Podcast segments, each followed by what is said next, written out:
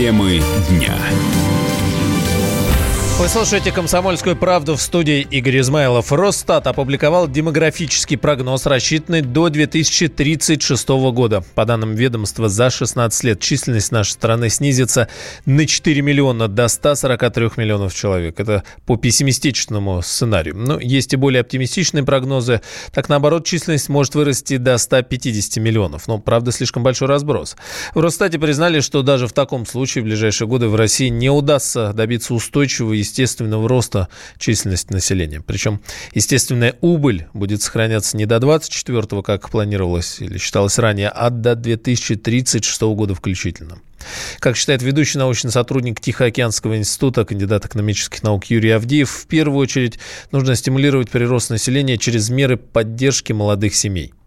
Если мы сегодня молодым людям вместе свидетельством о браке будем вручать им ключи от собственного дома и свидетельство, в котором будет указано, что данный дом стоит такую-то сумму. Но при рождении первого ребенка у вас стоимость этого жилья сокращается на 10%. Второй, третий, четвертый, пятый ребенок, после пятого ребенка этот дом переходит в вашу собственность, и вы дальше уже ничего не платите. Не менее важно, это то, что касается матерей-одиночек. Стимулирующий фактор для роста численности населения, если на это внимание обратит Министерство обороны. С трех-пятилетнего возраста эти дети могли переходить на полное довольствие Министерства обороны. Там по типу кадетских, суворовских, нахимовских училищ и так далее. Третья составляющая в этой связи – это все, что связано с миграцией. В основе миграционной политики пунктом номер один должна быть ориентация на соотечественность родственников. Сегодня самым главным сдерживающим фактором роста численности населения – это наша структура экономики.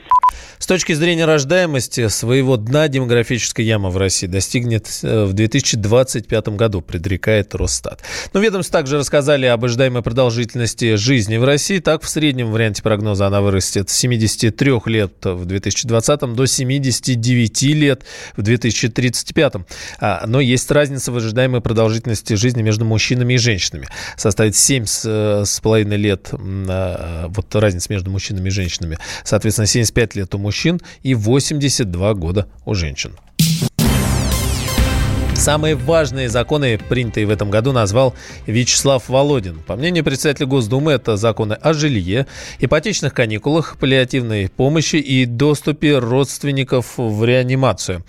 Э, председатель Нижней Палаты парламента подчеркнул, что в приоритете в первую очередь те инициативы, которые помогают людям. Так Володин отметил, что комплексно решались вопросы защиты прав граждан, в том числе на собственное жилье.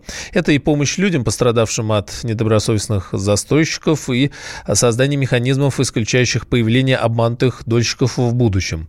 Принято закон о запрете выдавать микрокредит под залог единственного жилья, об ипотечных каникулах для тех, кто оказался в трудной э, жизненной ситуации. На прямой связи со студией член Совета общества «Двуглавый орел» Андрей Афанасьев. Андрей, здравствуйте.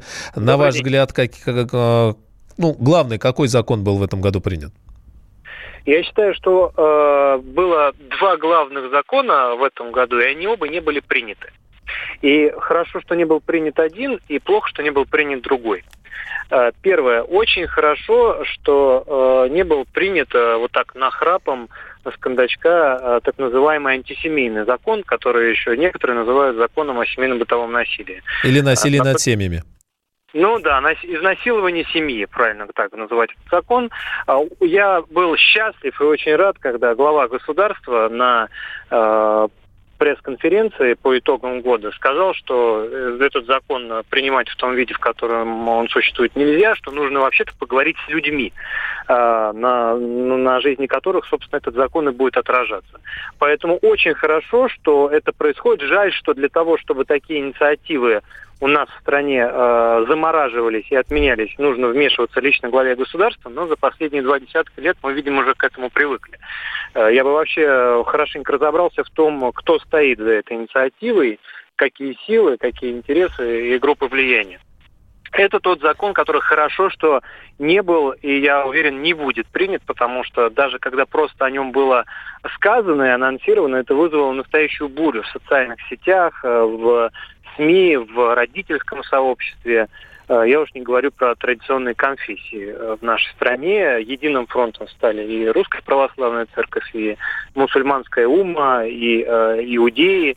Никто, в общем, это закон, который бьет по всем, и все были в ужасе от него.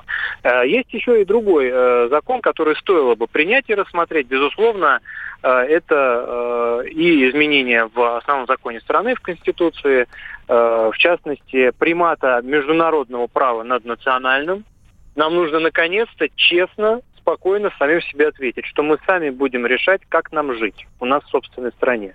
И никакие международные договоры, э, никакие решения каких-то международных организаций, финансируемых э, не пойми кем и в чьих интересах, не должны быть нам указаны как нам обустраивать свою собственную жизнь, свою собственную страну. Мы к ним не лезем, и нам нужно на законодательном уровне закрепить, чтобы никакие э, попытки э, залезть к нам не увенчались успехом. Есть, услышали. Член, э, спасибо, член Совета общества «Двуглавый орел» Андрей Афанасьев. Конституции закон о семейном насилии.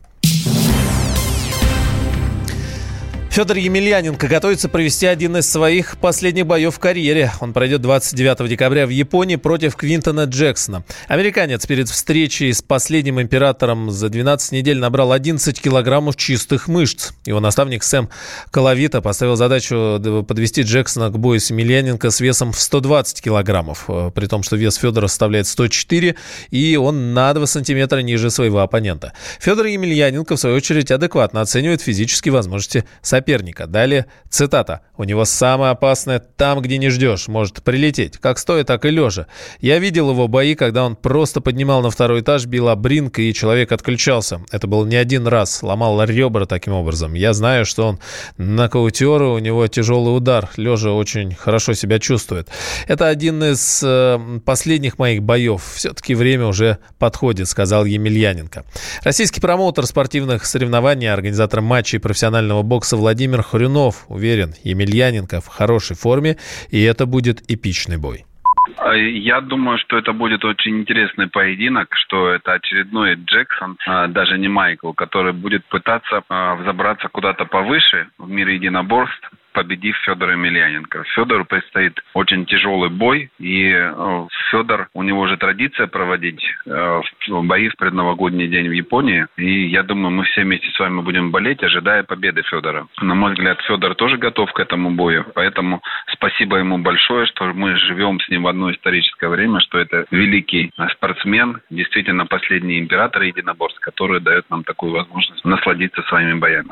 Ну а накануне стало известно о том, что состоится еще один, не менее зрелищный поединок. Брат Федора Емельяненко Александр принял вызов на бой от главы Чечни Рамзана Кадырова. Соответствующий пост он опубликовал в своем инстаграме.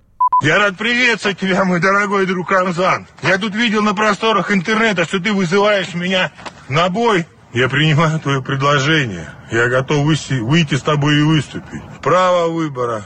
По каким правилам? Место проведения. Я предоставляю тебе, мой дорогой друг. Готовь перчатки, Рамзан.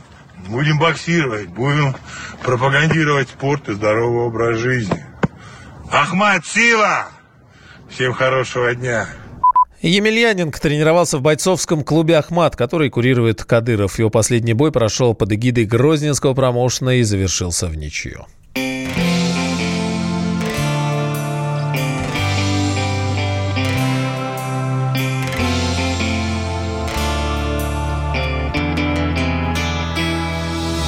Вчерашний вечер из подворотни на вся согласен. Спасаться нечем, и я охотник, и я опасен. И очень скоро, еще минута, и доверяю. И мухоморы, конечно, круто, но тоже вряд ли. До скорой встречи, до скорой встречи,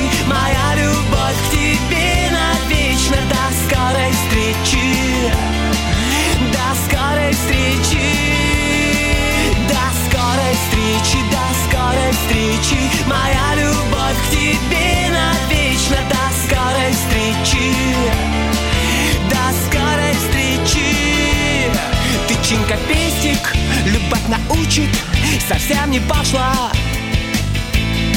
Когда мы вместе, никто не круче, но это в прошлом. И я не знаю, и я теряю вчерашний вечер. Моя смешная, моя сквозная До скорой встречи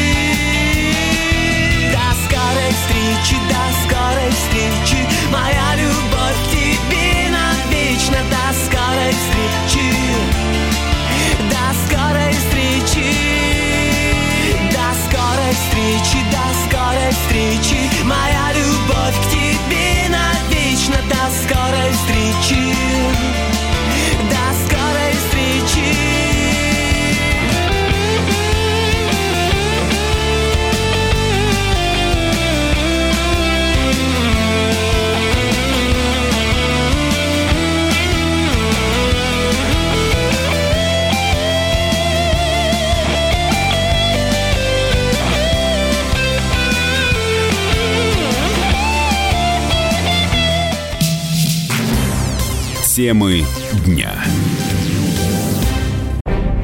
Чиновникам в России не до шуток. За них взялись Андрей Рожков и Михаил Антонов. Зачем вы скорую вызывали? Сами не могли нож достать, что ли? Вы знаете, что бывает за ложный вызов? Что бывает? Что бывает за, ло- за- Штраф сейчас за ложный вызов большой. Господа депутаты, значит, я собрал вас здесь, чтобы сообщить на пренеприятнейшее на. Нам, значит, нечего больше на запрещать на. Вы в своем уме вообще, господа депутаты? Все лазейки перекрыли. Вам еще три года тут сидеть? Есть мысли у кого-нибудь? У меня есть. О, комитет по здоровью проснулся. Ну, давай, слушаем, давай. А давайте сделаем перерыв на обед. Каждую пятницу в 10 вечера по Москве на радио «Комсомольская правда». Бюрократию и глупость вышибаем смехом. В программе «Не до шуток».